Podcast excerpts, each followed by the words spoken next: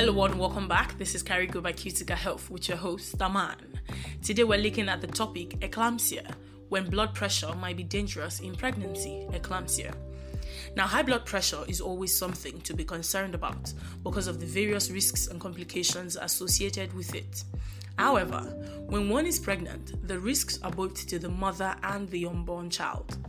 Now, eclampsia is a rare complication of preeclampsia, a condition where high blood pressure damages vital organs in a pregnant woman. Eclampsia presents with fits or seizures, suggesting involvement of the pregnant woman's brain. See, this is a life threatening situation. Now, let's look at the symptoms of eclampsia.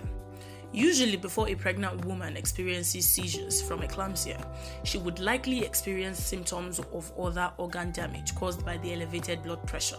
Some of these symptoms include swelling in the face or hands, headaches, frothy urine, abdominal pain, visual problems, including loss of vision or blurry vision, and difficulty urinating. Now, symptoms of eclampsia include seizures of fits, muscle pain and cramps, loss of consciousness, feelings of impending doom. The question then who is at risk of eclampsia? Eclampsia usually follows uncontrolled high blood pressure in pregnancy, and there are other factors that could increase your risk of both. These include number one, gestational hypertension. This is pregnancy induced hypertension, in which case the blood pressure normalizes after pregnancy. Number two, being older than 35 years or younger than 20 years during pregnancy. Number three, pregnancy with twins, triplets, or more. Number four, first time pregnancy. Number five, kidney disease. And number six, diabetes. On to our second question for today How does eclampsia affect your baby? So, pre-eclampsia and eclampsia affect the placenta, which provides nutrient supply and oxygen to an unborn baby. When blood pressure gets uncontrolled, it may damage the blood vessels carrying blood to the baby through the placenta.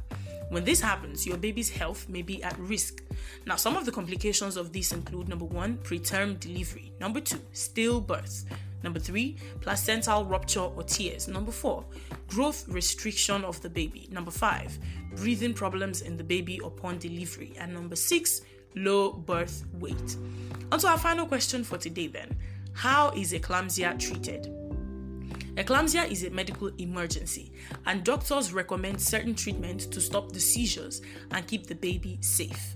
Now, treatment of eclampsia includes number one, antihypertensive medicines to lower the blood pressure, number two, medications to stop the seizure, and number three, early delivery. Now, the only way to cure eclampsia is to deliver the baby early and continue treatment afterward for up to eight weeks after delivery of the baby because the symptoms could still occur after the baby is born. Allowing pregnancy to continue in a woman with eclampsia puts the mother and baby at severe risks of complications, including death. Thank you so much for joining me today. That is all I have for you.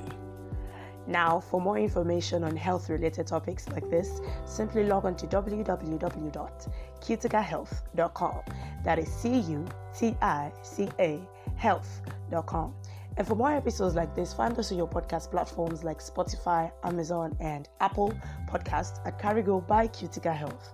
I hope you always stay alive, healthy, and kicking. Don't forget, this is still Carigo by Cutica Health, and I am still your host, Aman. I'll see you next time.